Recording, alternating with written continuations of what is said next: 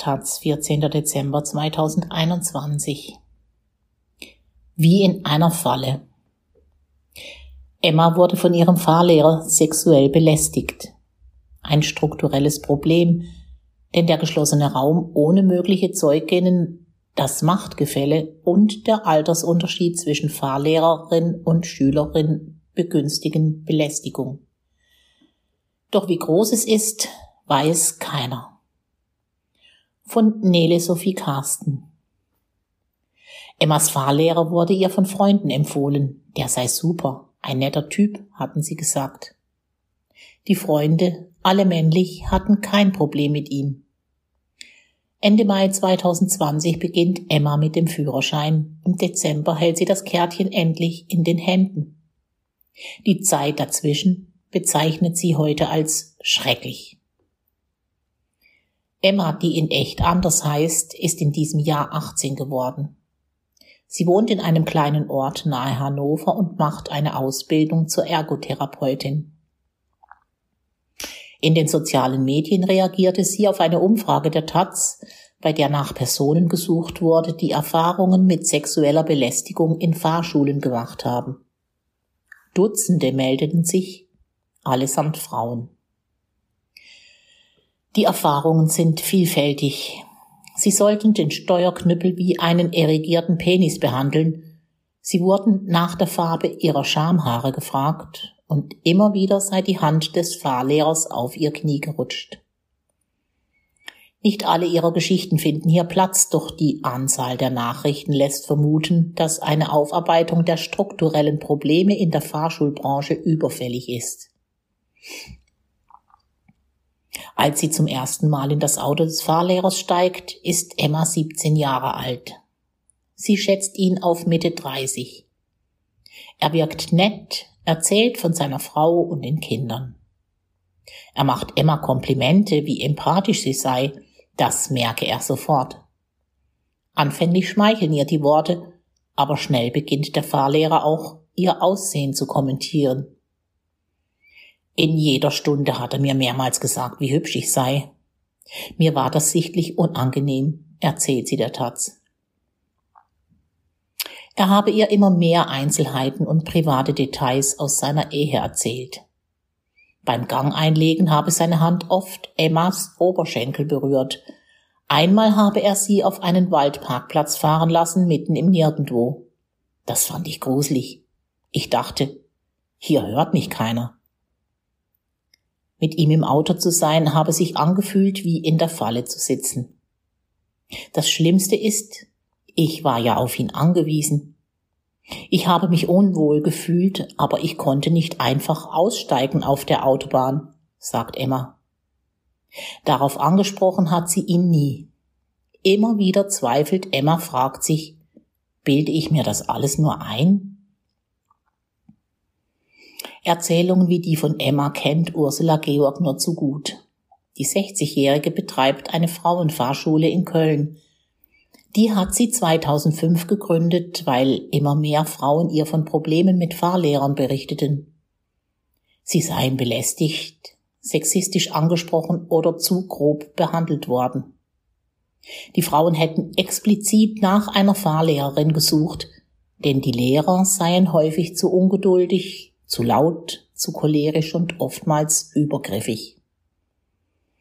Die Schülerinnen, die zu mir kommen, trauen sich nichts mehr zu. Sie haben zum Teil ein völlig zerstörtes Selbstbewusstsein, meint Georg. Ich gebe ihnen Zeit und ein offenes Ohr. Auch einige männliche Fahranfänger, die unter der teils aggressiven Art der Lehrer leiden, wenden sich mittlerweile an Georg. Das Konzept Frauenfahrschule läuft gut. Sie könne sich kaum retten vor Anfragen, erklärt sie. Über die Jahre hinweg habe Georg viele Geschichten wiederholt hören müssen und die Ausreden der Fahrlehrer erkannt. Liegt die Hand auf dem Oberschenkel der Schülerin, dann um den Druck auf das Karlspedal zu kontrollieren. Ist der Spiegel so eingestellt, dass der Fahrlehrer die Schülerin dauerhaft beobachten kann, wird behauptet, man müsse ja das Augenspiel der Schülerin im Blick haben, um ihre Aufmerksamkeit im Verkehr zu kontrollieren. Das ist völliger Quatsch. Dafür braucht man den Spiegel als Lehrer nicht, meint Georg. Auch von Fällen, bei denen Unterricht mit Sex bezahlt wurde, wenn die Schülerin sich die teuren Stunden nicht leisten konnte, habe sie gehört. Georg empört sich über die Kollegen, die sich aus ihrem Beruf Vorteile verschaffen. Da wird eine Machtposition ausgenutzt. Das geht so nicht. Wenn Georg von Fällen sexueller Belästigung erfährt, meldet sie die Vorfälle der Straßenverkehrsbehörde zuständig für Fahrlehrer und Fahrschulangelegenheiten. Ohne eine Zeugenaussage kann die Behörde wenig ausrichten. Nur eine Schülerin von ihr habe sich bislang bereit erklärt auszusagen. Und selbst dann bewegt sich nicht immer etwas. Das legt auch eine umfassende Recherche der Weiß zu sexueller Belästigung in Fahrschulen aus dem Jahre 2017 nahe. Dazu gehörte die Geschichte von Marie aus Braunschweig, die als junge Frau von ihrem Fahrlehrer belästigt wurde und dagegen vorging. Sie kontaktierte Anwältinnen, den Niedersächsischen Fahrlehrerverband und die damalige niedersächsische Sozialministerin Carola Reimann. Zur Anzeige kam es nie. Es gab nicht genügend Beweise. Der geschlossene Raum ohne mögliche Zeuginnen, das Machtgefälle und der Altersunterschied zwischen Fahrlehrerin und Schülerin begünstigen Belästigung. Nur wenige Betroffene trauen sich zur Polizei zu gehen oder sich an andere Hilfestelle zu wenden. Dementsprechend gibt es auch nur wenige Fälle, in denen Fahrlehrer verurteilt wurden oder ihre Fahrerlaubnis wegen eines Übergriffs verloren haben. Die Antidiskriminierungsstelle des Bundes registrierte im Zeitraum zwischen dem 1. Januar 2020 und dem 1. Juli 2021 nur einen Fall von sexueller Belästigung einer Fahrschülerin. Man halte diese Zahl für nicht repräsentativ, so ein Sprecher. Studien dazu, wie groß sie tatsächlich ist, fehlen. Die Betroffenen können das Geschehene schwer einordnen, haben Angst, darüber zu sprechen oder ihnen fehlen Beweise. Hinzu kommt, ob der Vorwurf von sexueller Belästigung Schutzbefohlener bei Fahrlehrerinnen greift, was eine härtere Verurteilung bedeuten würde, ist Auslegungssache. Auch Emma hat überlegt, ihren Fahrlehrer anzuzeigen. Nach einer Fahrstunde machte sie sich zu Fuß auf den Weg zur Bushaltestelle. Der Fahrlehrer habe ihr deutlich hinterhergeschaut und auf den Hintern geguckt. Kurz darauf bekam sie eine WhatsApp-Nachricht, in der der Fahrlehrer schrieb, wie leid es ihm tue. Er sei ja eigentlich nicht so. Da hatte ich es schwarz auf weiß, er hat es sogar zugegeben. Durch einen Handywechsel verlor sie den Chatverlauf und somit den Beweis. Ich habe auch überlegt, die Fahrschule zu wechseln. Aber da war ich dann schon zwei Wochen vor der Prüfung und dachte, ein Wechsel bedeutet noch mehr Fahrstunden und noch mehr Geld, das draufgeht. Die zwei Wochen halte ich auch noch aus, habe ich mir gesagt. Bis heute hat Emma mit niemandem darüber gesprochen, was ihr in der Fahrschule passiert ist. Ihren Freundinnen sagte sie, sie sollten diesen Fahrlehrer lieber meiden, aber erklärte nie, warum. Jürgen Kopp ist Vorsitzender des Bundesfahrlehrerverbands. Er weiß von dem Problem in der Branche, allzu oft seien ihm aber die Hände gebunden. Bei uns rufen Betroffene an, die weinen. Sie sagen uns, ich will da nicht mehr hin, ich traue mich nicht mehr auf die Straße. Das darf man nicht verharmlosen.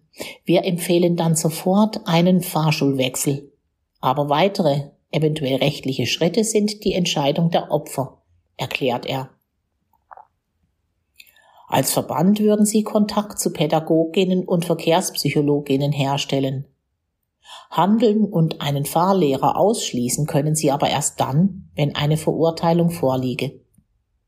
Bei der Aus- und Weiterbildung versuche man, das Thema sexuelle Belästigung anzusprechen und die Fahrlehrerinnen dafür zu sensibilisieren. Erst seit 2018 ist die Staatsanwaltschaft dazu verpflichtet, Straftaten gegen die sexuelle Selbstbestimmung an die zuständige Fahrschulerlaubnisbehörde weiterzuleiten. Die kann der verurteilten Person dann beispielsweise die Lehrzulassung entziehen. Vorher wurde der Name der Täter nicht weitergegeben, das muss man sich mal vorstellen, meint Kopp. Fahrlehrerinnen müssen körperlich, geistig und charakterlich für den Beruf geeignet sein und ein polizeiliches Führungszeugnis vorlegen. Doch sie als Verband könnten einen Menschen nicht auf potenzielle Straftaten durchleuchten, so Kopp. Emma hätte sich mehr Aufklärung über das Thema sexuelle Belästigung gewünscht, als sie die Fahrschule besuchte. Sie wusste damals nicht, an wen sie sich wenden konnte, welches Verhalten in Ordnung ist und was zu weit geht. Dafür könnten schon Leitfäden für Betroffene und gut ausgebildete Ansprechpartnerinnen an den Fahrschulen eine erste Hilfe sein. Mittlerweile fährt sie gern Auto. Zu wissen, dass ich allein in diesem Auto bin, ohne dass er neben mir sitzt, ist ein befreiendes Gefühl.